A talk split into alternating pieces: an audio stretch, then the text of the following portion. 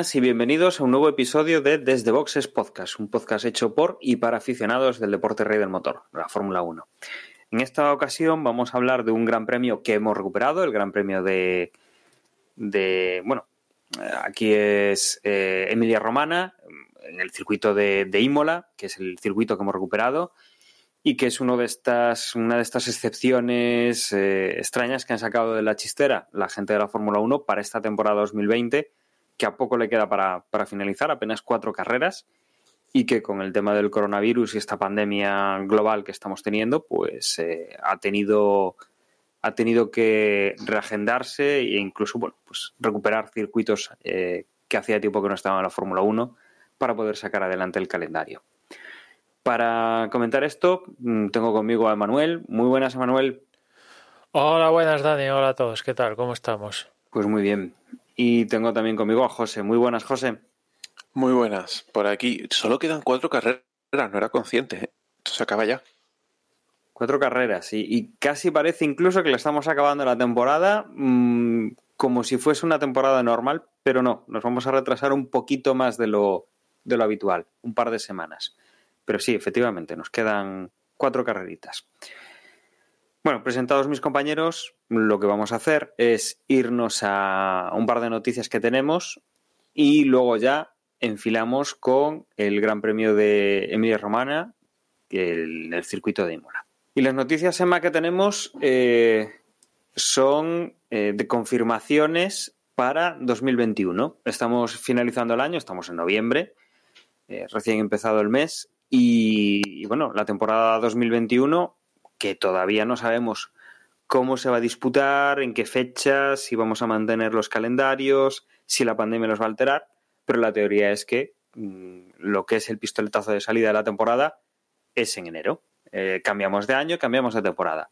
Con lo cual, tenemos, eh, bueno, doble noticia porque es con, con el, mismo, el mismo equipo y sería del equipo Alfa Romeo, que anuncia, por un lado, la parte de relación con, con Sauber, seguirán siendo eh, compañeros en esta andadura de, del equipo Alfa Romeo eh, durante el 2021. Y aparte, nos confirma tanto a Kimi como a Giovanazzi eh, para también para el 2021 en esta, en estas fechas nos, nos, lo han comentado, ¿no? O sea, con lo cual tenemos un equipo que, que demuestra estabilidad para el año que viene, que todavía teníamos, pues quizá lo de Sauber no, no era tan inquietante, pero sí que lo de los pilotos, pues era interesante saber qué es lo que, qué es lo que ocurría. Sí, han aprovechado que, entre comillas, jugaban en casa, incluso han modificado ligeramente la decoración de, del coche y tal, para darle algún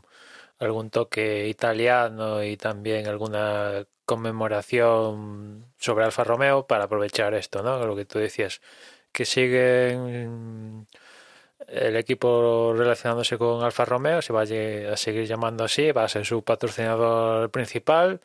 En principio no, no dicen exactamente de cuántos años estamos hablando en esta nueva ampliación de, del contrato, en principio 2021 seguro en el comunicado creo que dice Fred Vasseur que es eh, 2021 y más allá, pero ese más allá, pues ¿cuánto será? ¿Dos, tres, cuatro? No, no lo sabemos, dependerá. Hay que tener en cuenta que Alfa Romeo forma parte de un grupo que está en proceso de consolidación con otro grupo aquí automovilístico en Europa y fruto de esa consolidación, pues igual mmm, una marca como Alfa Romeo que no que está ahí en coma, pues igual se, se la carga, no sabemos. Y, y, después también pues el anuncio de la continuidad de, de Kimi y Giovinazzi por un año más. Tampoco sabemos si esto va más allá de 2021. Únicamente sabemos que en 2021 van a estar estos dos pilotos en, en Alfa Romeo el próximo año que la verdad, pues viendo los últimos rumores, pues era así lo más. Una vez que derivado los rumores a Schumacher a Haas, pues la verdad es que no, no se estaba hablando mucho que iba a pasar en, en Alfa Romeo y al final han decidido continuar con, con esta dupla. Que bueno, pues en cuanto a resultados, mm, pues eh, a ver, también deriva un poco de cómo está el coche, por ejemplo, este año, ¿no? Que no están años luz de los puntos que lograban el año pasado. Y, y si el orden de factores a la hora de decidir a los pilotos fue primero Kimi, pues, a ver, porque la gente dice, Kimi, perfecto, me parece perfecto que lo renovaran, pero Giovinazzi quizás sobra, ¿no? Pero si el orden, insisto, si el orden de los factores es esa, primero Kimi, después Giovinazzi, cuando anunció esto, en el Mundial estaba por delante Giovinazzi de, de Kimi, eh, por un punto, pero estaba por delante, con lo cual que esto se lo pueden pasar por el forro perfectamente, pero si atiendes a cuestiones lógicas, dices, si firmo a Kimi, como no voy a firmar a Giovinazzi, que está por encima del campeonato del mundo de, de pilotos por un raquitico punto, pero estaba por delante, ¿no? Y en, y en esa estamos. Por cierto, en el comunicado me llamó mucho la atención, esto no lo sabía, la parte de Kimi que ya se ha convertido en el piloto con más grandes premios disputados y evidentemente va a seguir triturando la marca una vez que el próximo año va a seguir corriendo, aunque hay con la vuelta de Alonso asegurada en principio por dos años, vamos a ver cómo queda la cosa. Pero lo que no sabía es que Giovinazzi se ha convertido en el primer piloto en la historia que en una misma temporada corre en, tres circuitos como local. Aquí en Imola, Mugello y, y, Monza. Y esta es la primera vez que pasa en, en la historia. Porque la otra vez que también se disputaron tres grandes premios en un mismo lugar, pues era fue en, Gran Bretaña, si no voy mal, y ahí no había, que yo sepa, evidentemente, no había ningún piloto inglés para que se diera tal hito. Pero bueno, es una anécdota porque lo suyo sería, Giovinazzi acaba de marcar el récord de, de puntos, no sé qué, no, es simplemente que ha participado aquí en los tres. Que bueno, pues quedará ahí escrito, pero bueno, en fin. A raíz de esto que estás contando, acabo de caer en que Giovinazzi es el único piloto italiano de la parrilla, que no me había dado cuenta y, y creo que es casi más, casi más reseñable al hecho de que sea el primero que, que corre tres grandes premios como local. Que imagino en, que eso habrá influido. No raro, ¿no? Había... Imagino que eso que decías tú, que, que, es italiano, habrá influido en su continuidad entre una serie de factores que la verdad, sí. no sé, Alfa Romeo me empieza un poco a recordar a Haas, un poco. pero, pero sí, sí, porque a ver, cantera, porque sabemos que ahí en Alfa Romeo un asiento mínimo lo decide Ferrari. Estamos de acuerdo en eso, ¿no? Mm. Y, sí. y, Ferrari tiene cantera de pilotos, unos cuantos ahí en, en la recámara. Y, es cierto que a día de hoy no tienen la superlicencia, pero la van a. es cuestión de, días que, que, la obtengan, ¿no? Pero han decidido continuar con Giovinazzi y pues venga, pues ellos sabrán. Sí, totalmente. No sé, ahora mismo es lo que tú comentabas. Están. Eh, está, estaba unos puntos por encima de, de, de, Kimi, pero la verdad es que están teniendo un rendimiento muy parecido. A mí me sorprendió, entre comillas sorprendió, pero la verdad es que creía que Kimi se iba a retirar y me agrada por una parte la noticia de que continúe, pero por otra parte, viendo el rendimiento que está teniendo el coche, pues está pasando sin pena ni gloria, porque tampoco es que, es que estemos pudiéndolo ver, salvo cosas puntuales como la, la vuelta y media o dos vueltas de, de, la semana pasada, donde ganó 10 posiciones. Pero bueno, mmm, la realidad es que en este momento creo que es una noticia un poco intrascendente, porque sí, se confirman pilotos, se van cerrando, se van cerrando asientos que estaban libres para la temporada que viene, pero teniendo en cuenta que lo normal es que el coche sean más o menos lo mismo que estamos viendo ahora mismo, pues serán pilotos de pelear por la mitad de la parrilla y pasar un poco sin pena ni gloria.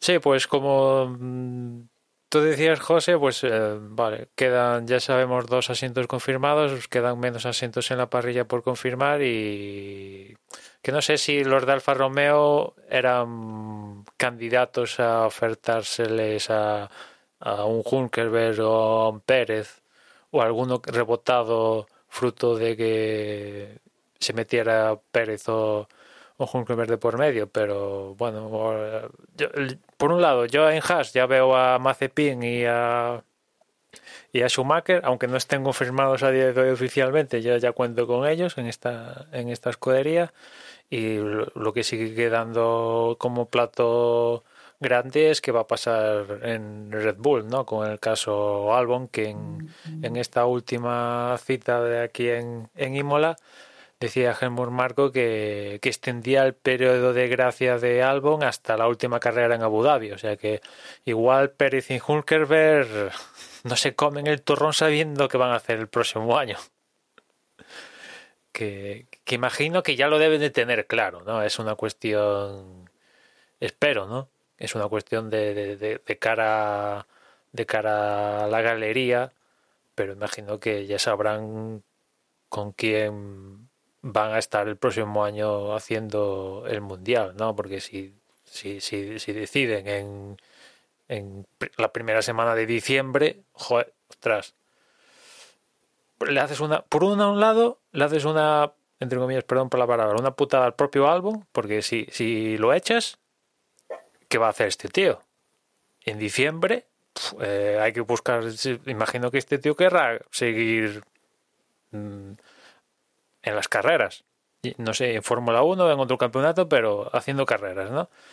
Y si continúas con Albon, pues Pérez o, o Hulkeberg también dicen, yo quiero seguir haciendo carreras, que en diciembre está todo Dios eh, pensando en Navidad con el asiento, el contratito firmado, o sea, espero que lo tengan claro ya, ¿no? Igual no firmado, pero al menos claro para que esta gente pueda buscarse la vida. Sí, es verdad, tío. Yo creo que hay muchas posibilidades de que eh, acabe la temporada y siga habiendo muchos huecos de pilotos que sigan confirmando de aquí a final de año, incluso, incluso principios del año que viene. También teniendo en cuenta las circunstancias eh, mundiales de, de, incertidumbre en general, eh, habrá muchos equipos, o bueno, muchos, habrá equipos que quizás tengan un, piloto, incluso alguno de los que está corriendo a día de hoy, que aporte algo de dinero en cuanto a patrocinio, pero que no quieran confirmarlo a expensas de otro que pueda aparecer que aporte más dinero o de movimientos que haya en otros equipos y, poder pescar a posibles pilotos sin equipo, como el caso de, de Hulkenberg Pérez. Eh, entonces, es, posible que, sobre todo los equipos de media tabla, los equipos más pequeños, tarden en confirmar pilotos, eh, eso, en espera de, a ver cómo se va moviendo el mercado. Bueno, si te fijas, tampoco queda mucho por, por conocer, ¿no? Al margen de, de Haas, pero yo, para mí ya los veo claros. Queda ahí un asiento en Alfa Tauri, que bueno, yo creo que lo veo claro también, pero bueno, siempre puede haber sorpresas. Queda el tema de Red Bull y después quedaría como estelar un hueco en Mercedes que Albon, Albon sí. Eh, Hamilton después de ganar en el Gran Premio que vamos a comentar ahora a continuación soltó ahí una frasecita de igual en plan bueno igual el próximo año no estoy aquí que a ver que yo va a ser que no, no, pero este tío es como es, igual le da por, mira, pues venga, chao. Y si pasa eso, desemboca una serie de... estalla la, la partida de dominó directamente. Revoluciona todo, todo el tinglao. ¿no? Si en un caso hipotético que lo comentamos hace dos podcasts, ¿no? Así en plan coña que si mañana Hamilton decide decide retirarse, pero si llega a suceder de verdad, ostras, esto mm, sería un, un impacto evidentemente mucho más grande que el que provocó Rosberg eh, el día que, anunció su retirada después de proclamarse campeón del mundo, ¿no? Y, y, y que haría, me cuesta un poco el, asunto este, porque ¿qué haría Mercedes en ese supuesto, no? Aunque ya digo que yo creo que, no sé, lo dijo en plan de cara a la galería y, y continuará. Bueno, a ver, nosotros no, voy a decir lo adelantamos, sino que dijimos la tontería de que vete tú a saber si después de haber grabado el podcast de la semana pasada, pues Hamilton decía que se retiraba. La verdad, eh, Hamilton, pues ya ha conseguido pues ser el, el que más títulos ha ganado. Eh, ya ha batido récords, ya ha dejado los récords, digamos, eh, que podía ir dejando algunos los ha perdido por el camino, como bueno, pues el, campeón más joven, etcétera, etcétera. Pero, pero desde luego las marcas están ahí, ya su nombre está ligado a la Fórmula 1, al, al, equipo Mercedes, a, a, una década, digámoslo así, una transición de la, de la Fórmula 1 hacia la era híbrida. Y, y bueno, por, por cosas que, que se le oyen fuera de los circuitos y tal, posiblemente pues eh, ya tenga la, mente puesta en otras cosas. Si no le llama ya tanto la, competición, ¿no? Porque es lo que decimos siempre. Eh, si no tienes a alguien que, digamos, que te, te dé la réplica a lo que tú estás haciendo, pues a veces te, puedes llegar a aburrir. Yo entiendo que un, piloto que ahora mismo está dominando como está dominando y que, bueno, una carrera se te pone se te pone de cara prácticamente a la a, nada, pues yo creo que igual no, no, disfrutes un poco pues lo que él piensa, ¿no? De para qué voy a seguir corriendo si es que voy a seguir ganando y tal. O sea, me vale la pena estar metido en esto, que, que además recordemos que aquí hay un, un riesgo eh, relativamente alto. Es un deporte en el cual pues puedes tener un accidente a 300 kilómetros por hora y, las posibilidades de, que haya pues alguna secuela, hombre, son, son complicadas. Eh, con lo cual, yo diría que, bueno, pues se lo puede estar pensando en serio. Pues igual, igual no va a hacer como Kimi. Kimi, hablábamos de que va a ser el más veterano de la parrilla. Es que Kimi ha cumplido este año 41 años. O sea, finalizará la temporada que viene con 42. Es de largo el, piloto eh, que más edad tiene. Estaba pensando yo que tenía un año más que Fernando Alonso, que Fernando Alonso correrá este año, ha cumplido los 39, acabará con 40 el año que viene la temporada, pero Kimi aún le saca dos. Con lo cual, eh, Kimi es un piloto pues que, no ha llegado a esos grandes premios, que, bueno, que, no tiene esa. O sea, e, e, él sí que compite con los que están más o menos a su lado, sí que pues igual encuentra algo de diversión, ¿no? Pero, pero Hamilton, mm, a día de hoy, parece que es solo acumular eh, victorias, acumular poles y, y, bueno, pues que igual no le satisface lo que, lo que está corriendo, ¿no? Puede ser. Mm, no sé, veremos un poco por dónde van los tiros. Posiblemente no, no sea la retirada ya, pero desde luego no, creo que estire. Mi opinión es que no va a estirar. O sea, llegará a un, 35, 36, 37 y ya no estirará mucho más si es que llega a esa, a esa edad para, retirarse. ¿Qué edad tiene ahora mismo Hamilton? Pues Hamilton tiene. Bueno, mira, 35, ¿no? Claro, pensé que era un poquito más joven que.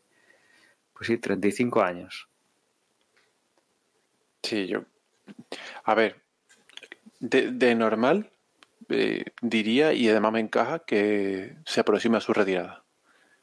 Pero por otro lado, teniendo la opción de seguir ganándolo todo y, seguir apuntándose su nombre el primero en todas las listas de récord, mm, ¿por qué lo iba a dejar?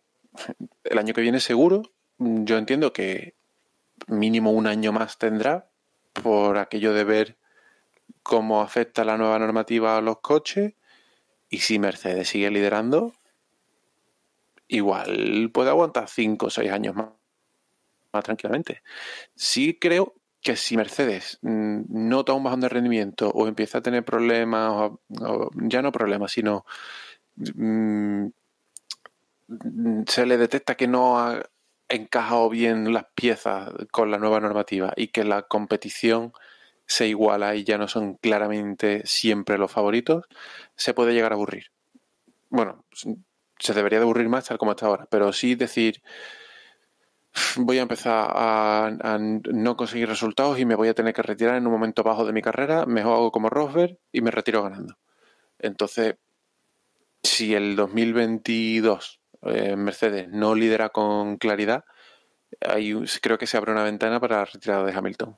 Pero es que personalmente pienso que incluso con los cambios de normativa Mercedes va a seguir estando eh, claramente como el mejor como el mejor equipo quizás no ganándolo todo y haciendo siempre primera línea en todas las poles pero con, muchas opciones de, seguir ganando carreras y llegar al mundial y con esa premisa si yo fuese Hamilton seguiría corriendo y mm, por, meter un poco de polémica y cambiar un pelín de, punto de vista eh, y te lo pregunto a ti José y luego Emma si quiere también que, que dé su opinión si se retirase ahora de la Fórmula 1, ¿crees, creéis que se pondría un poco como Alonso a probar otras fórmulas? Que, Alonso pues ha corrido el Dakar, ha corrido la Indy, ha corrido Resistencia, o con esos comentarios que hacía de mm, un poco de, bueno, vale, bien, muy bien, si Alonso está probando otras cosas, pero aquí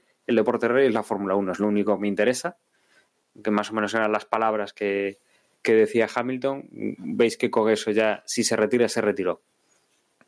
Yo no lo veo compitiendo en, mil y una categorías. Eh, quizás podría intentarlo con las 24 horas de Le Mans. Eh, quizás podríamos verlo a lo mejor en, en Daytona o en.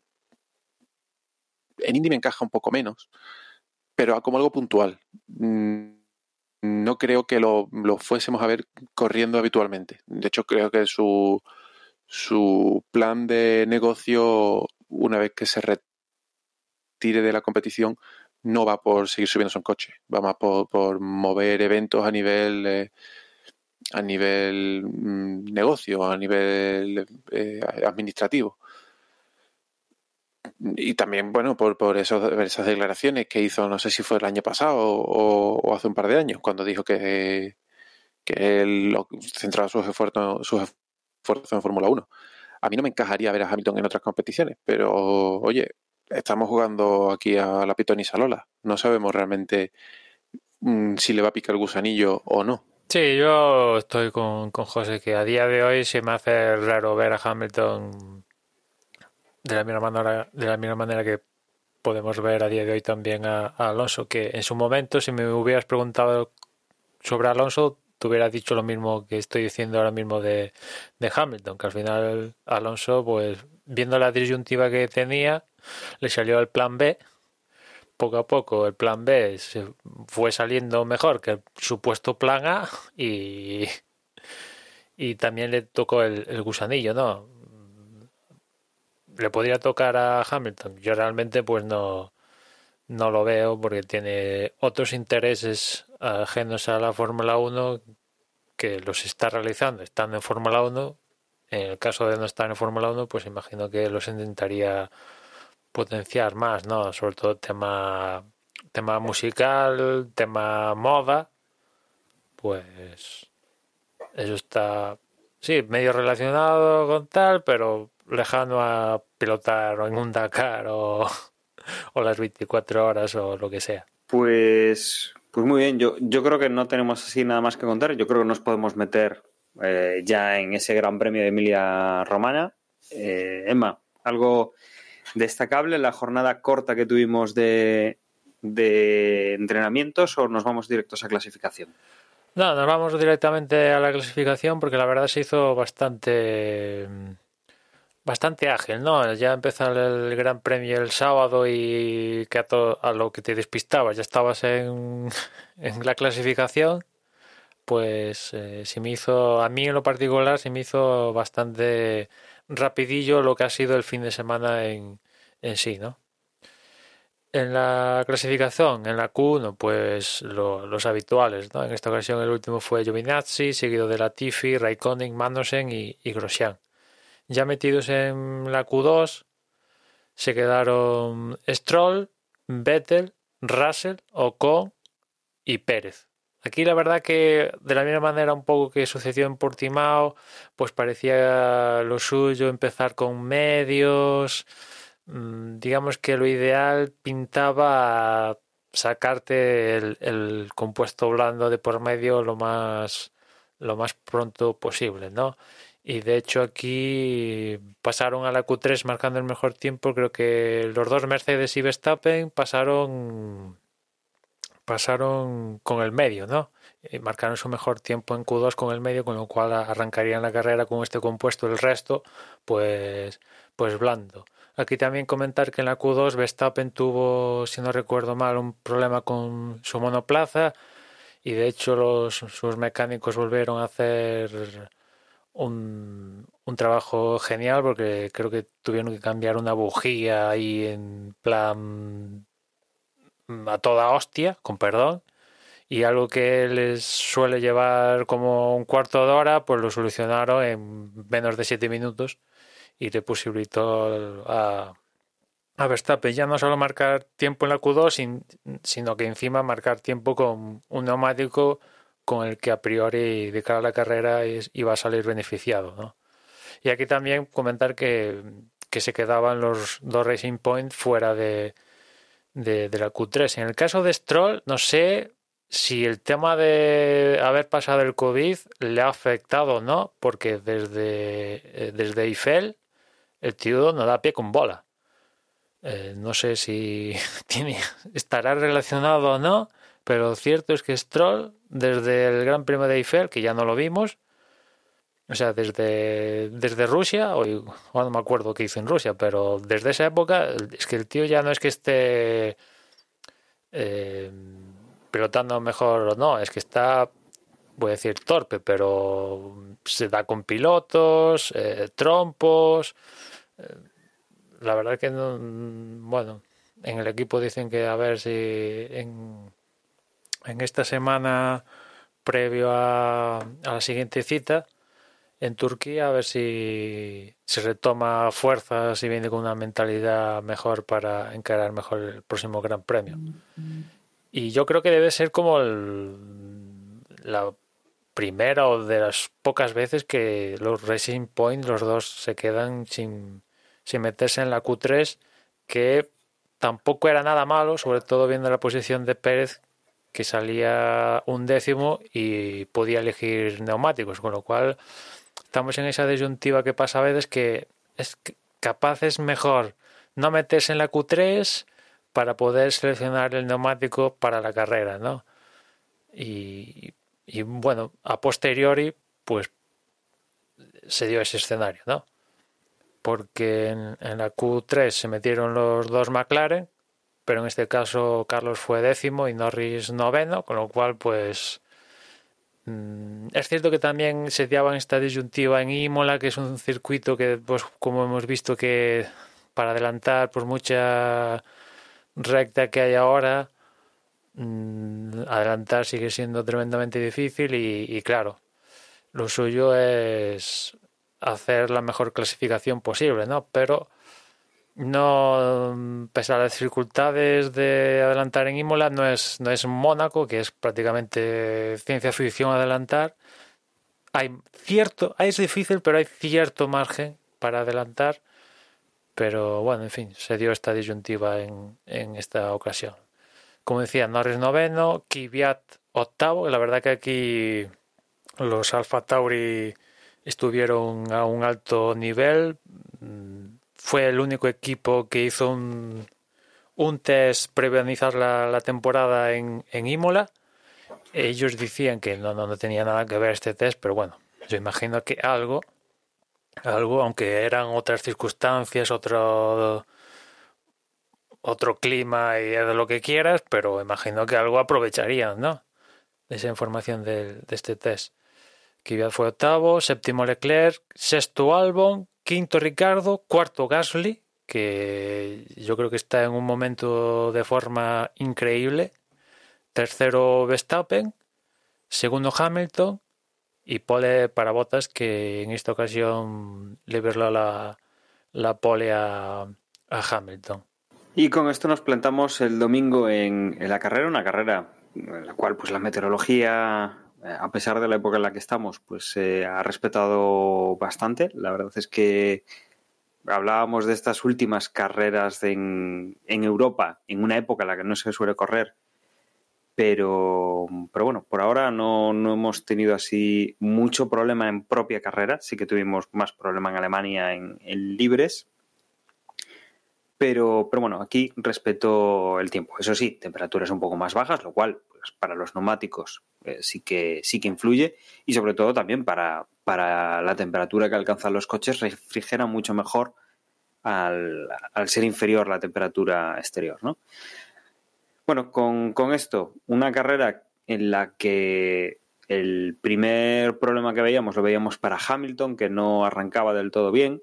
Verstappen conseguía ponerse por delante de él. Eh, Bottas sí que mantenía la primera, la primera posición sin demasiados problemas. Veíamos a Gasly, que también intentaba adelantar al británico, a Hamilton, y que con ese intento que Hamilton le cerraba bien, el francés eh, perdía una posición con, con Dani Ricciardo, que estaba también ahí al acecho y que aprovechaba para colocarse en cuarta posición. Pasadas unas pocas vueltas, eh, Gasly eh, se veía abocado al abandono, tenía un problema en el, en el coche, un problema mecánico que, se antojaba irreparable, que tenían que, abandonar la carrera y bueno, pues eh, ya no podía hacer mucho más. Teníamos las primeras vueltas en estas posiciones de cabeza, botas Verstappen, Hamilton, y se aguantaban los neumáticos hasta la, vuelta en torno a la 14, 15, en la cual pues ya empezaban a entrar los que digamos estaban en zona media, los perseguidores, con Leclerc, Norris, Ocon, a los cuales pues eh, una vuelta más tarde imitaban Ricciardo, Albon, eh, Kvyat, que todavía no se había retirado, justo se retiró eh, perdón, Kvyat, eh, no, eh, estaba hablando de, de, Gasly. Kvyat eh, continuaba en carrera, cambiaba neumáticos con, este grupito, digamos, de, de, los que estaban pues intentando entrar en los puntos, pero sin, sin llegar al, podio. también lo hacía Carlos Sainz, que estaba también pues, haciendo una, una buena carrera peleando por, por esas posiciones de puntos. Y a partir de unas vueltas más tarde, la vuelta 19 es cuando empezamos a ver movimiento en la cabeza. El primero en entrar es Verstappen, que en ese momento, como decíamos, iba segunda, en segunda posición, intentando atacar a, a Valtteri Bottas. Y es en ese momento en el cual pues eh, Bottas ve que, el equipo Mercedes ve que, Verstappen entra a cambiar neumáticos y digamos que eh, se intentan proteger del holandés, dejando camino libre a Hamilton para que cambie un poco la estrategia o busque una estrategia distinta de estos dos pilotos y, que se va a mantener en carrera durante otras 10 vueltas más. Eh, hasta la vuelta 30 no, no, cambia Hamilton y es una de las cosas pues que ha, eh, ha decidido al final o ha enfilado al final la carrera hacia el, hacia el resultado que, hemos eh, visto al, llegar a la bandera de cuadros. ¿no? Teníamos eh, a Hamilton entrando para cambiar neumáticos justo. Además, le venía un poco la Virgen a, ver y tenía una un virtual safety car eh, ocasionado por el abandono de, Ocon. La verdad es que fue un virtual safety car muy rápido que Hamilton aprovechó, con lo cual consiguió eh, algún tiempo extra o limar eh, tiempo con, su compañero de equipo y con, con Verstappen, con lo cual, bueno, pues con esas vueltas de más, esa facilidad que ha tenido pues para rodar rápido entre la vuelta 20 y la 30, que es cuando han cambiado los primeros, pues ha conseguido ponerse en primera posición, ¿no? La verdad es que aquí pues acababa un poco el, el paripé de, esa lucha de posiciones en cabeza. A partir de aquí también hay que destacar que, bueno, Botas no pudo tirar más porque también tenía el coche tocado. Había una, pieza del coche de, de Vettel que se le había quedado trabada en la parte del fondo plano de, su coche, con lo cual pues, se veía un poco lastrado. El coche no iba mal, pero no iba del todo fino, pues como para, para poder irse en esa primera posición y, suponerle un, problema a su compañero de equipo.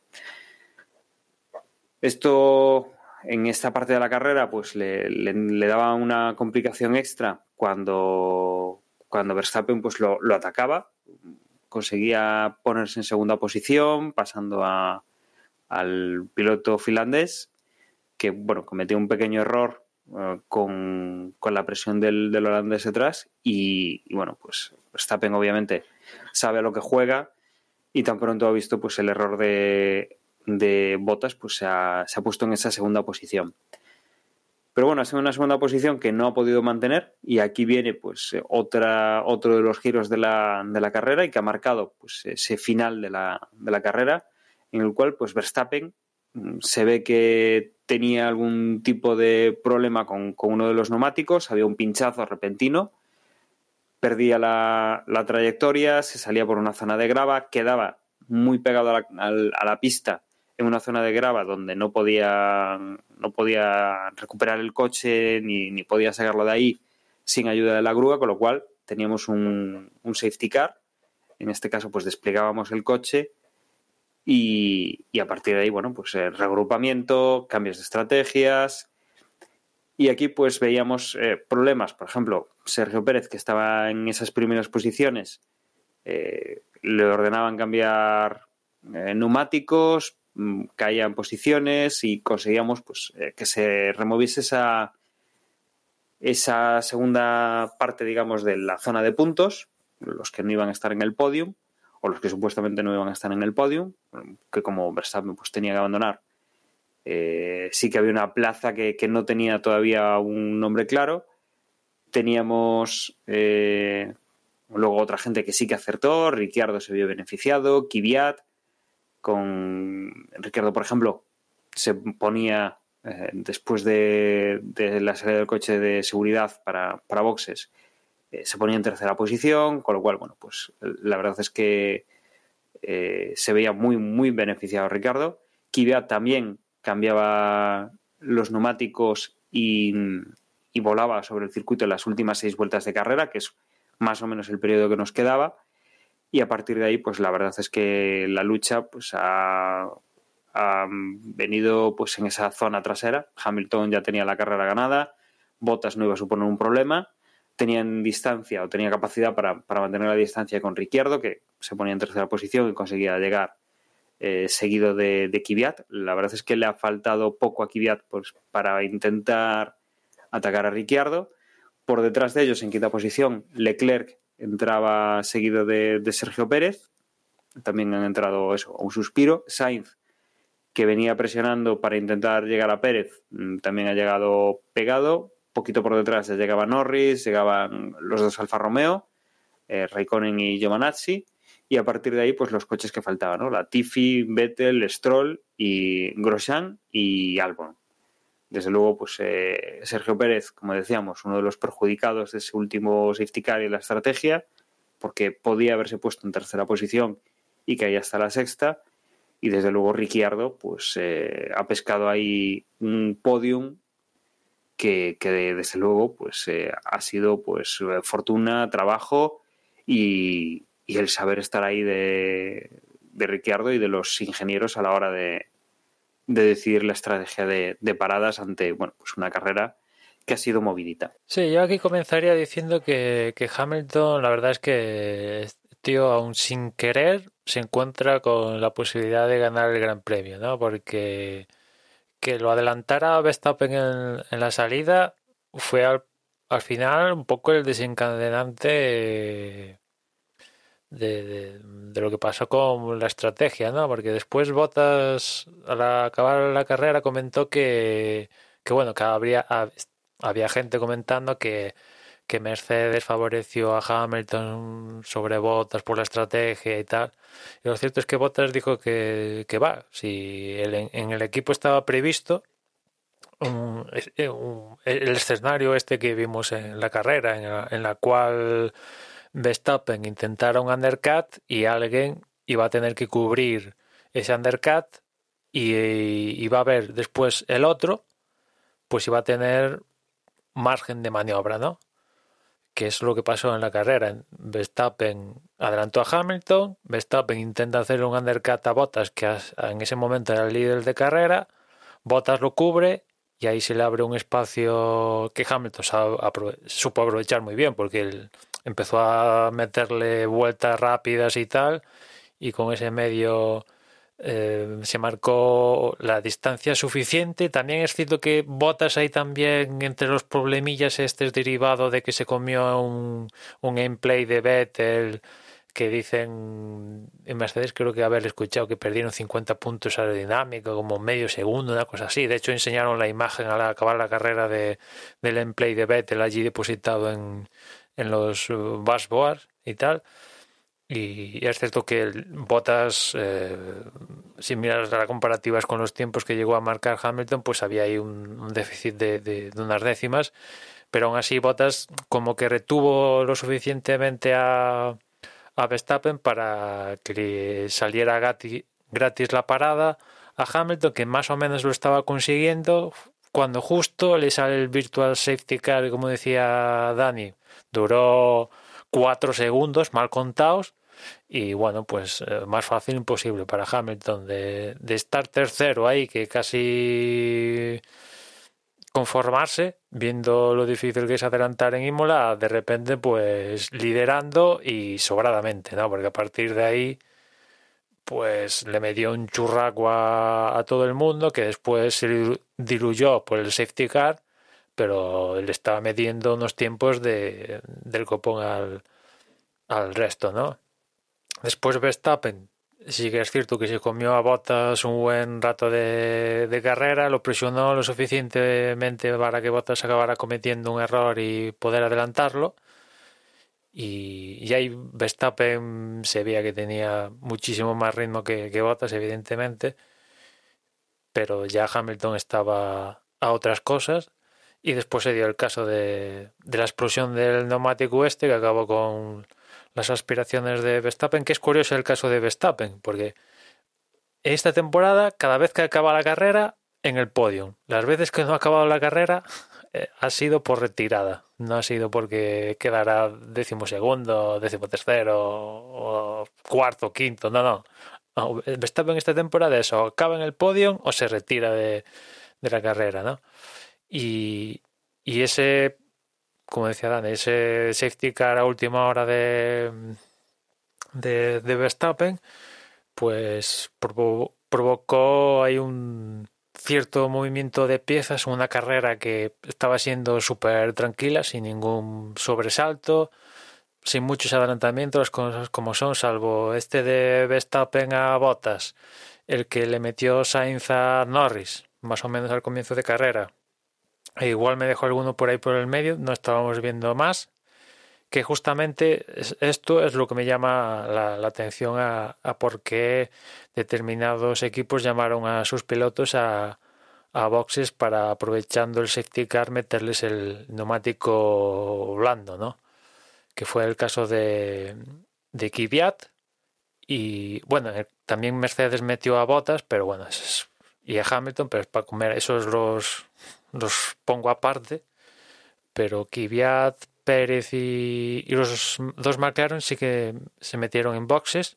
En el caso de Norris, ya dos vueltas pasado ahí, no sé McLaren qué demonios estaba pensando, pero sí que me llamó la atención porque, como decía antes, no es Mónaco, pero se le aproxima mucho a, a lo que es eh, darle prioridad a la posición en, en, pista sobre determinadas estrategias porque adelantar es, es difícil, ¿no? Y, y una vez que Verstappen lo quitamos de la ecuación, el que estaba rodando cuarto era Pérez, con lo cual lo tenían, entre comillas, pan comido, no haces, no toques nada estás haciendo una carrera estratégicamente de 10, porque el primer stint de Pérez lo situó en cuarto puesto perfecto, cambió a duros y ya debería haber acabado la carrera con duros sin una parada, sin sobresaltos, un fantástico cuarto puesto que se que se hubiera transformado en tercero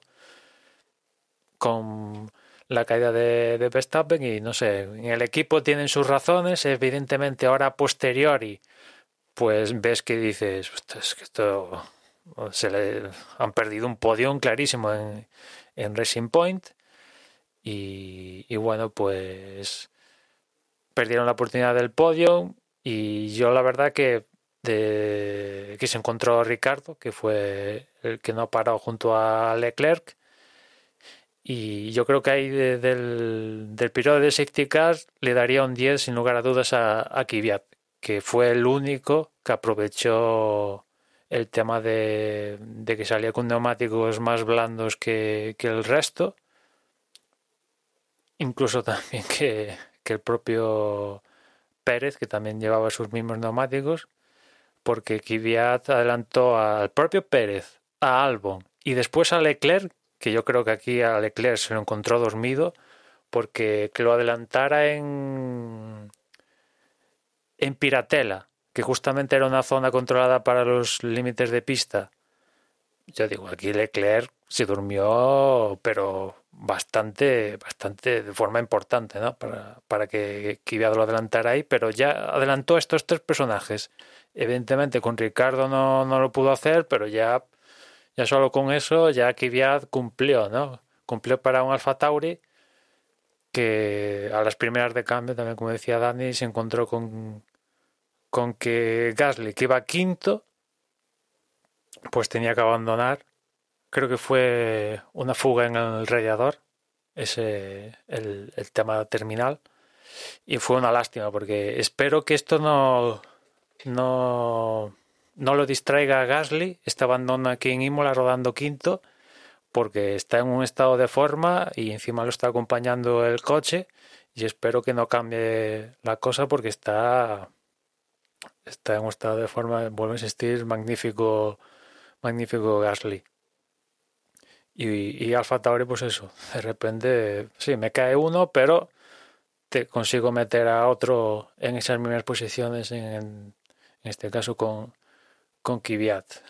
Eh, también comentaría que, mm, que en el periodo de safety car ahí la FIA se lo tiene que hacer mirar porque eh, una vez que, bueno, de nada, una vez que sale el safety car provocado por Verstappen, después nos encontramos también que esto también imagino que perjudicó a, a Pérez, Sainz, Kvyat eh, y a Norris, ¿no? Que cuando estaba ya casi en plan, venga, ya acaba el periodo de safety car, va Russell y se come el muro eh, calentando neumáticos y evidentemente el safety car se, se alarga, ¿no? Hay fallo, fallo importante de, de, Russell, que aparte estaba en posiciones de, de, de puntos y eso hizo alargar el safety car, con lo cual menos vueltas para intentar adelantar las posiciones perdidas a la hora de entrar en boxes, en el caso de, de Pérez, y eso también le, les perjudicó. Y hay que también tener esto en cuenta a la hora de, de, juzgar si Racing Point se equivocó o no, ¿no? Porque, vale, actúan viendo el, el safety car de, de Verstappen, pero predecir que Russell se va a comer el muro, pues es difícil predecir eso. Y, y, eso, a lo que iba también con el periodo de safety car, que durante el, el periodo, a lo, una, en un momento dado le dicen a los pilotos doblados que se desdoblen, estando los comisarios en la zona de Russell limpiando la pista. Y hay un momento ahí que, por ejemplo, Stroll, que se estaba desdoblando, que va a fondo, a tope, y se encuentra con los comisarios ahí, en no en medio de la pista, evidentemente, porque si no, hubiéramos tenido, hubiéramos presenciado una desgracia, pero en, en el borde de, de lo que delimita la pista, las líneas blancas, limpiando la pista y de hecho cuando después pasan los la cola de, de coches Grosjean y Vettel comentan por radio de que esto es muy peligroso, que no tiene ningún sentido que, que aunque estén safety car rodando a 100, pero hay una gente, cuatro personas, cuatro comisarios limpiando la pista. O sea, no. Una pista como Imola, que es más estrecha de los estándares hoy en día de Fórmula 1, es más, un poquito más angosta, hay menos espacio de por sí y, y, en el caso de, ya digo, en el caso de Stroll, que el tío estaba yendo a fondo para reposicionarse en, en la cola, desdoblándose, pues porque no se lo encontró limpiando la pista en el medio, sino se lo lleva por delante y ahora mismo estaríamos hablando de que ha muerto un comisario.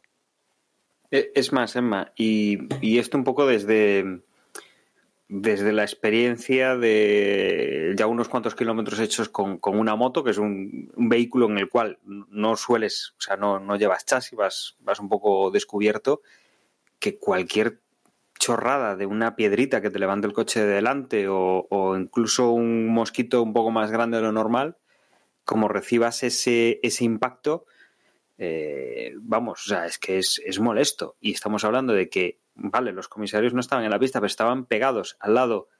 Hubo un accidente, cualquier tontería que haya en la pista, aunque el coche no lo, no lo pille, eh, le lanzas un trozo de fibra de, de carbono a, a, un mecánico, a un mecánico, a un comisario, le dan una mala zona y el daño que puedes hacer, ya, ya sin, sin siquiera ir por donde, o sea, que haya un, que haya un atropello. Sí, sí, ¿no? de forma y, y un, pasiva, por así decirlo. Incluso, sí, sí, o sea, es, es, es, lo que podía haber pasado en ese momento. Ya no que se salga de pista, que es quizá menos, menos fácil de que ocurra, pero el hecho de que, vamos, que, que salte algo, mm, yo creo que estaba ahí bastante, bastante claro que podía ocurrir. Sí, sí, eso hay dirección de carrera suspenso porque, vamos, eso no, no puede pasar nunca jamás, habiendo grúas y gente. En un caso, porque los pelotos, eh, como pasó con Bianchi, se pueden comer la grúa, y en el caso de habiendo gente, pues que hay gente ahí que, es que estas cosas hay que... Y si tiene que estar el safety car tres vueltas más, pues mira, pues sí, nos quedamos en carrera, pero es lo que hay. Eh, o hay que sacar bandera roja, pues venga, sacamos bandera roja y que se pare la carrera. Pero lo que no ¿Qué? puede ser es que pasen los coches ahí, uno se esté desdoblando, reposicionando en la parrilla y haya tre tres comisarios limpiando la pista porque una vez más, no ha pasado nada, pero algún día nos lamentaremos diciendo, mira que ha pasado esto, se lo ha llevado por delante, no sé qué, esto ya lo vimos venir, eh, por enésima vez, que ya no es la primera vez. No sé si os acordáis de Sergio Pérez que se encontró con un comisario en Mónaco, que en ese caso la FIA le echó la culpa al comisario porque salió sin permiso de dirección de carrera a, a pasearse por, por la pista, ¿no? Pero... Que, quizá, Emma, eh, y los comisarios de Mónaco, mmm, yo creo que son de los, de los que tienen o, o, deberían tener una mayor formación en cuanto a este tipo de, de, trabajo, ¿no? Porque Mónaco es un circuito complicado, es un circuito donde siempre hay accidentes, donde no hay escapatorias, mm. donde cada acción que tengan que realizar es algo que tienen que tener muy, muy claro el tema de la seguridad, muy claro cómo tienen que que gestionarlo, muy claro cómo son los protocolos. Quizá el hecho de que haga años que no corremos en, que no corre la Fórmula 1 en Imola, eh, quizá estos, estos comisarios pues que han saltado a, pista y, y, y, el equipo que se coordina, ¿no? Porque entiendo que, que habrá alguien que, que, sea el jefe de estos comisarios y que haga de intermediario con, con dirección de carrera. No, no, no sé si estarán directamente bajo las órdenes de dirección de carrera, bueno, quizá el hecho de que no se corra ahí y que supongo que no serán eh, empleados que se han traído pues de, de otros circuitos con, con carreras de Fórmula 1, igual un poco la, no, no quiero decir en experiencia, porque seguramente sea gente que no trabaja solo con la Fórmula 1, que trabajarán pues para otro tipo de carreras que se corren ahí, bueno, pues igual hay un estar desentrenados o, o no, un poco en verdes este caso, en esos protocolos. No. ¿no?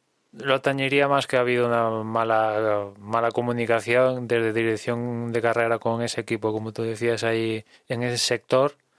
Y, y, y, y se encontraron trabajando en la pista cuando venía la cola de, de, o sea, hay dirección de, digamos, por así decirlo, los comisarios están vendidos, porque están viendo lo que están, ese, ese pequeño trocito de circuito. Dirección de carrera tiene todas las cámaras, todas las GPS de todos los coches para decir, mira, si hay gente en la pista, no podemos permitir a gente desdoblándose como Stroll yendo a, a todo lo que da el coche para reposicionarse. Pues no se le permite desdoblarse, eh, que hay que sacar bandera roja, pues se saca. Eh, que hemos visto sacar bandera roja porque, pues yo que sé, porque sale un conejo en medio de la pista, casi a veces.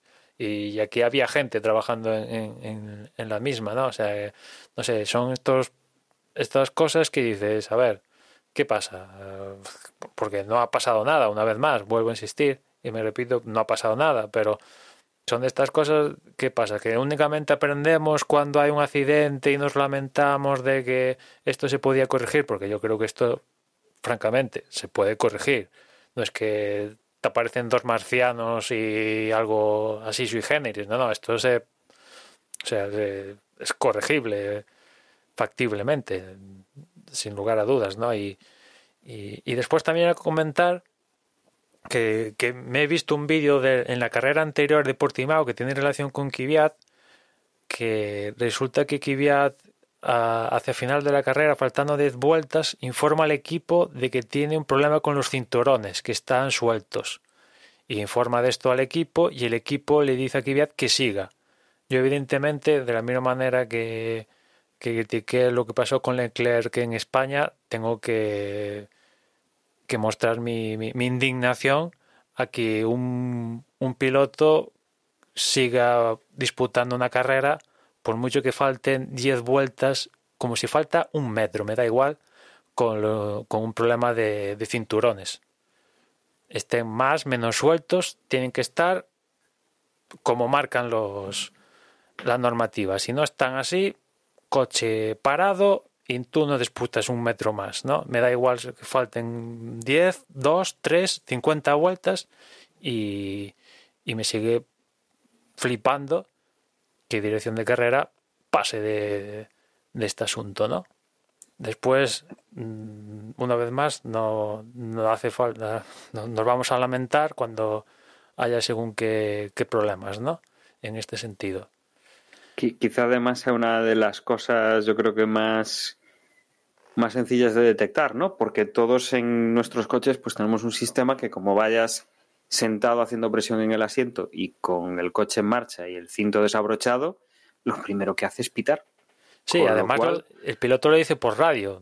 Yo creo que no es la primera vez que por radio, o sea, que, que dirección de carrera le comunica a una escudería que este piloto tiene que parar por esto. Y la escudería dice, para por esto. Y no lo hicieron, no sé. Evidentemente, pues Michael Massey no se puede estar escuchando todas las radios de todos los pilotos las, lo que dura la carrera.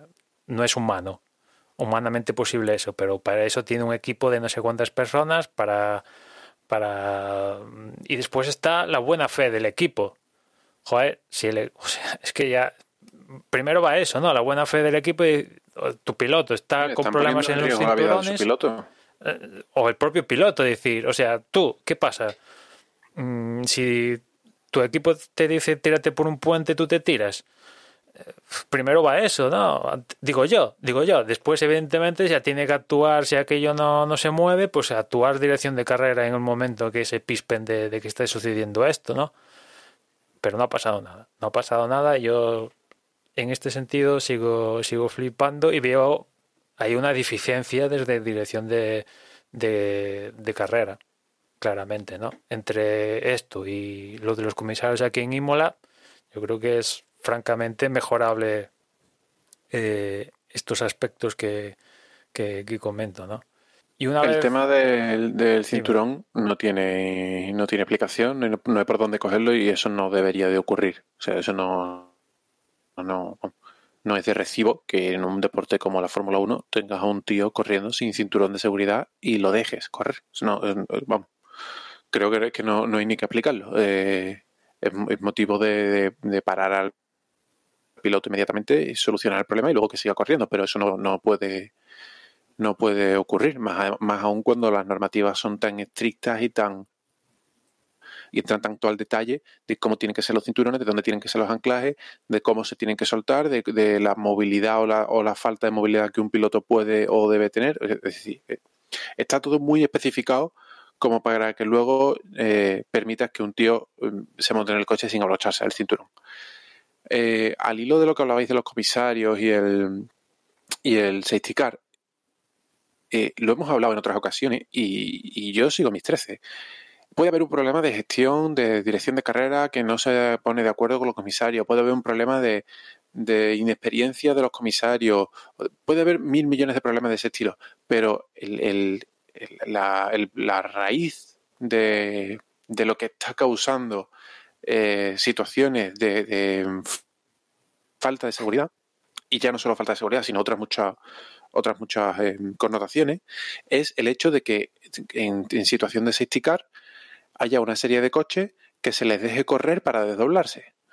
Yo no entiendo por qué, no entiendo qué aporta eh, el hecho de que esos pilotos tengan que dar esa vuelta a a, toda leche para volverse a poner en el fondo de en el fondo del pelotón. Eh, sigo pensando que sería mucho más lógico, punto uno, no hacer nada, como de hecho creo que ocurre en Indy, si no estoy equivocado, un piloto doblado, si no hubiese una situación de safety car, estaría en medio de la pista y el resto de coches tendrían que adelantarlo. Pues con safety car no hay por qué modificar esa, esa situación. Que sí, que la salida en la relanzada va a haber los coches que estén detrás del doblado van a estar perjudicados. Bueno, van a estar perjudicados o no, porque van a tener un coche más eh, del que coger rebufo y en teoría si ese, si ese piloto es un doblado es porque los que vienen por detrás más rápidos, son más rápidos, por lo tanto deberían poderlo pasar. Que esto eh, puede eh, ocasionar problemas de tráfico, puede ocasionar problemas de, falta de, de igualdad de condiciones para todos los pilotos. Muy bien, reordena la parrilla, eh, el pelotón y a los pilotos doblados los mandas al fondo, pero, no los mandas al fondo dando una vuelta completa para que cojan el pelotón por la cola. Los mandas al fondo, que se aparten a la derecha, levantan el pie, pasan los que tengan que pasar y se vuelven a incorporar en su posición. ¿Qué pasa? ¿Que van a acabar la carrera con una vuelta menos? Bueno, pero es que si no hubiese habido un safety car, también acabarían la carrera con una vuelta menos.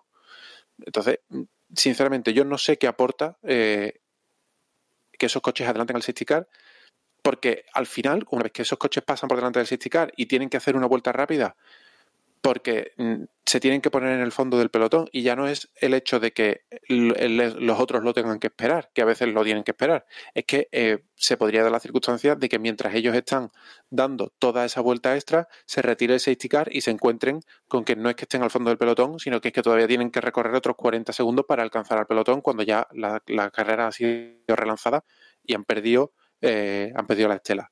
Entonces, esos pilotos van a dar la vuelta lo más rápido posible. Y, estás en una situación de safety car donde hay algún impedimento en pista que hace que haya un peligro y tienes a coches corriendo como si no hubiese ese peligro.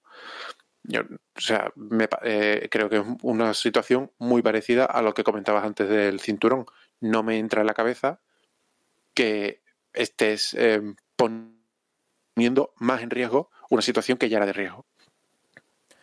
Sí, sí, no, no se entiende que por un lado estés neutralizando la, carrera, ¿no? Compactándola, poniéndolo al ritmo del safety car, por, por razón que sea, y por otra parte permitas a un piloto, en este caso Stroll, pero los que sean, desdoblarse yendo a tope. O sea, el líder va a 100 por ir detrás del safety car y el que se está desdoblando puede ir a todo lo que meta el coche mm, y en circunstancias como puede ser esta carrera o alguna que sea ya se ha disputado donde los neumáticos están fríos y otros calientes llevan duros, otros blandos, pues vale que va último, pero se puede encontrar con que se relance la carrera y este tío por marcarse la vuelta mm, ahí a tope tiene llega a final de cola si le da tiempo si el director de carrera así lo, estima, eh, con los neumáticos en su temperatura y el resto, pues buscándose la vida para. La verdad que es.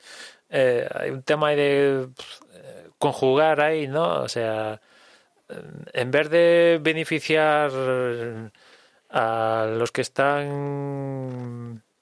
¿Cómo, cómo explicarlo? Yo creo que hay un poco beneficias al, al infractor, que en este caso los doblados no han infringido nada, ¿no? Pero es el tipo caso de un árbitro que, que, que pita falta cuando si hubiera dejado la que siguiera el juego, pues hubiera favorecido y ¿para qué me pitas la falta? Déjame seguir con el juego, ¿no? Da la ley de que siga el juego y, y, pueda marcar gol, ¿no? ¿Para qué me sirve la falta? Estás beneficiando al infractor en este caso, no, no beneficiando al que no ha hecho nada, ¿no?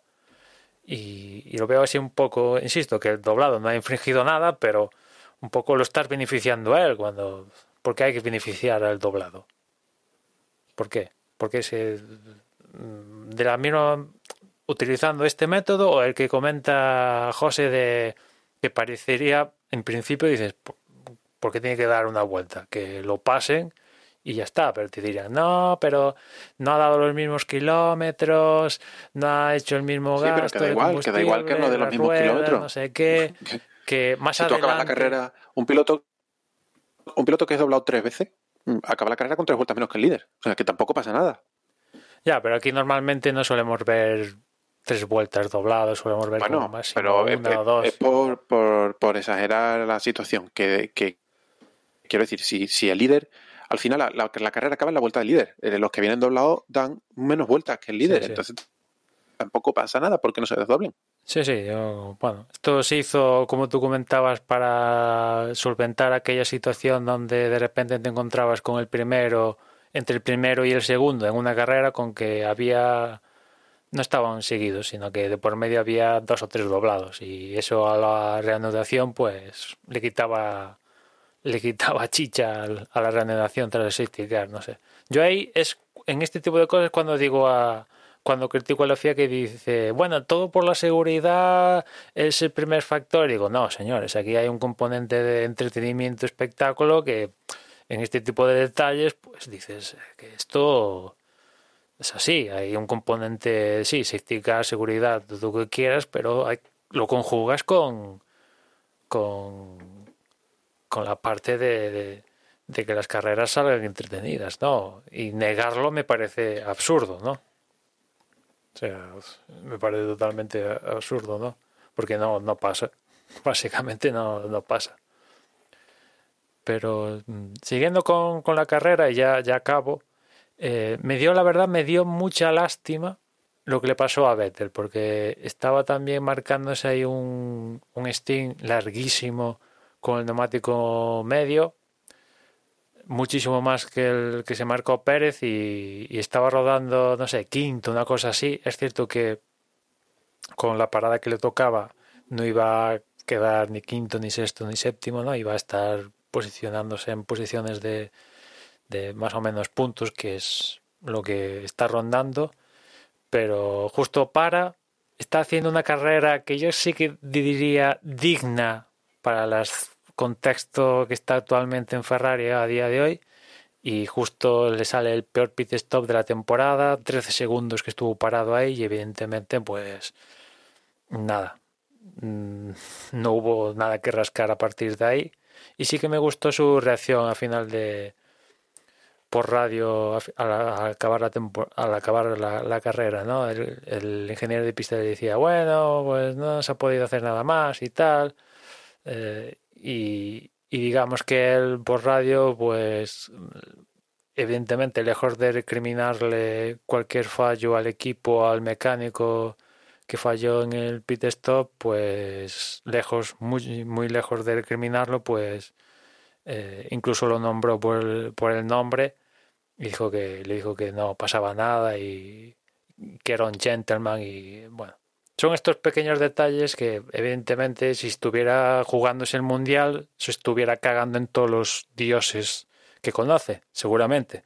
Pero en estas alturas de, la película va a dejar el equipo y ya está ya está deseando, imagino, salir de Ferrari, pues podría pagar su frustración, amargura diciendo de todo y bueno, pues al menos no está mal tener ese, esa humanidad con un mecánico que su intención es hacer lo mejor que, que lo pueda hacer para que tú lo hagas lo mejor que, que puedas hacerlo. También podía haber amenazado y haber dicho, oye, ¿tú viste lo que pasó en el box de Force India, no? Ah, sí, es verdad, verdad, verdad. Ah, se me olvidó cuando hablé de, de Stroll que el tío estaba despistado, incluir el tema de, del pit stop que se llevó. Afortunadamente para el mecánico dio ahí una voltereta y no pasó nada, afortunadamente, pero eh, Stroll entró con neumáticos, con neumáticos y con, con los frenos fríos y se llevó el, el del gato en la parte delantera y, y no, no, hubo que lamentar problemas físicos para el mecánico, salvo el susto de... La verdad es que yo lo pienso, te viene un coche a 80, en este caso creo que era 80 el límite, y para delante tuya de forma casi que instantánea para ti, en nada, en un segundo, ponerse delante, o sea, hay que tenerlos bien puestos, ¿eh? O sea, evidentemente esta gente está acostumbrada, lo lleva haciendo toda la vida, pero yo lo pienso y digo, ostras, mmm, es una decisión difícil, ¿eh?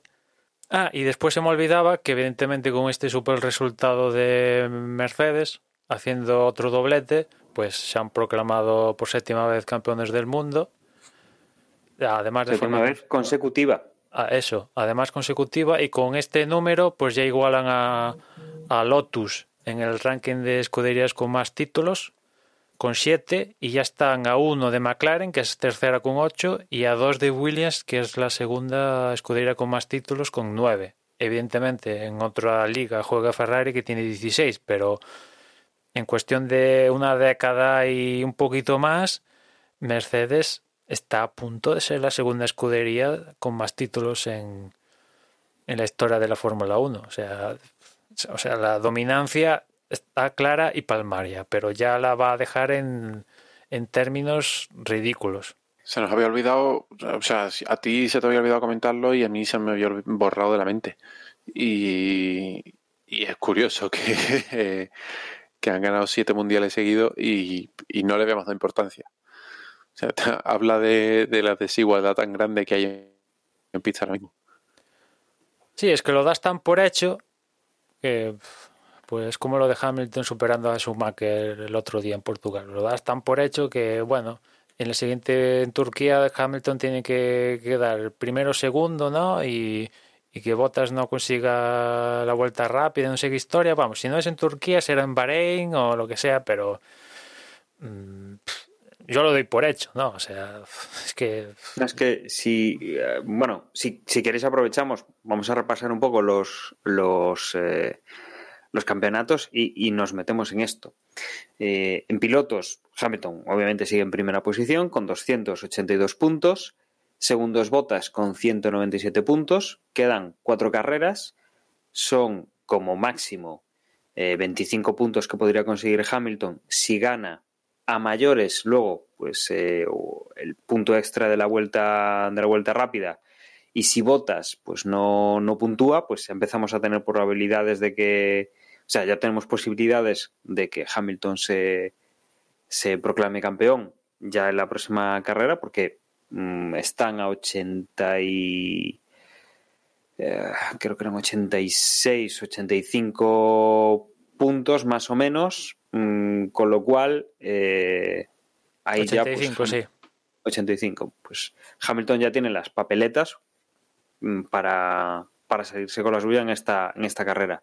Que si no es en esta, va a ser en la siguiente, pero vamos, mmm, prácticamente descarado porque ya las matemáticas no, no, no van a prácticamente eh, dar pues para que no para que no gane, ¿no? Eh, tiene que haber abandonos y tiene que haber muchas historias para, para retrasar todo esto.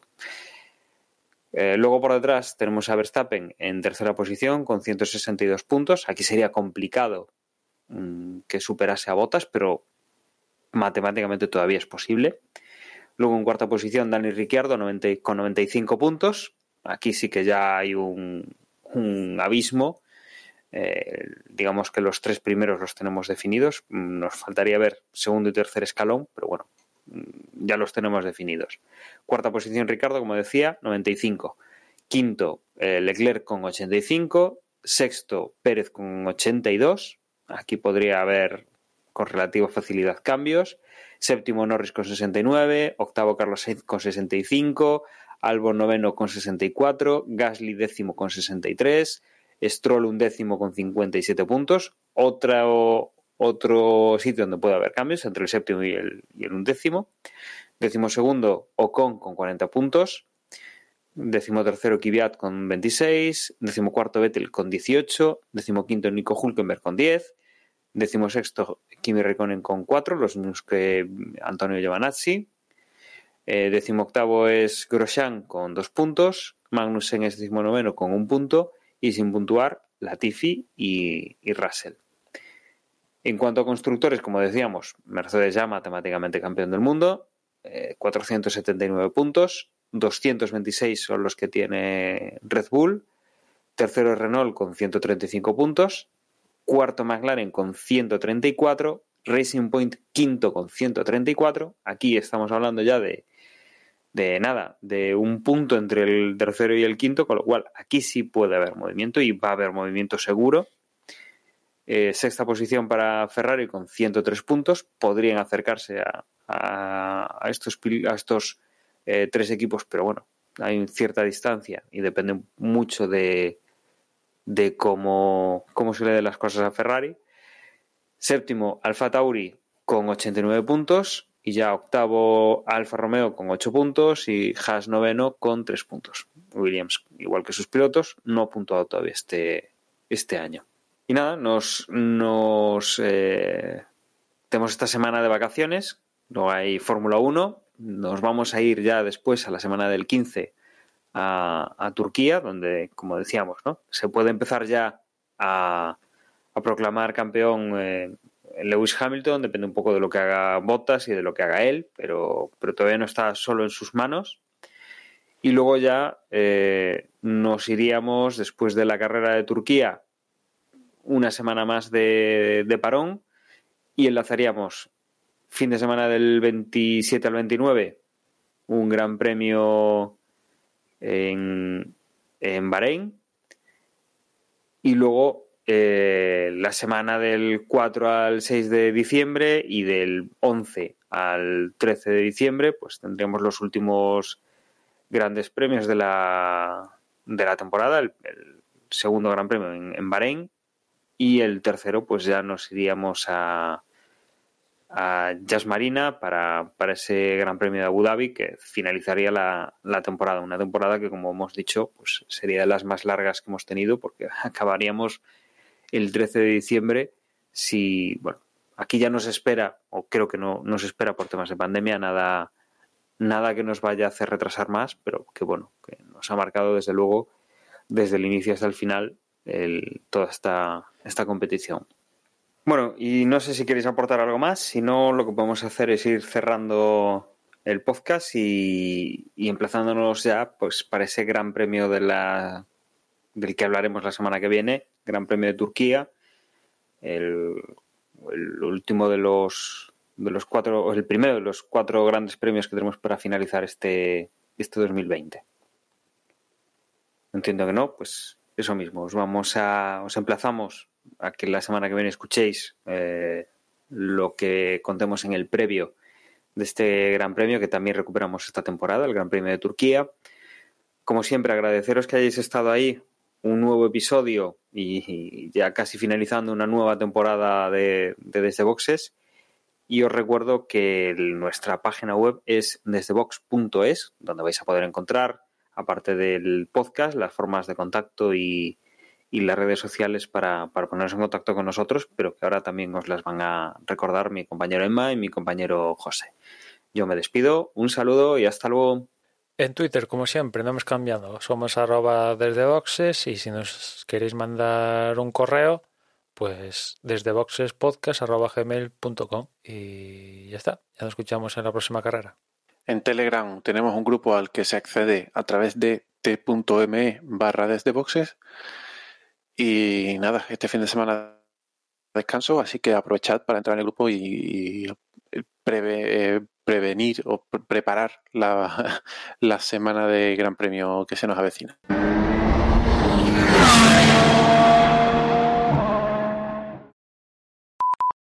Lo perdí. Yo también. ¿No me escucháis? Ahora sí. yo lo último que escuché es el coche sea más o menos. Ay, qué bien, pues ya no me acuerdo de lo que he dicho.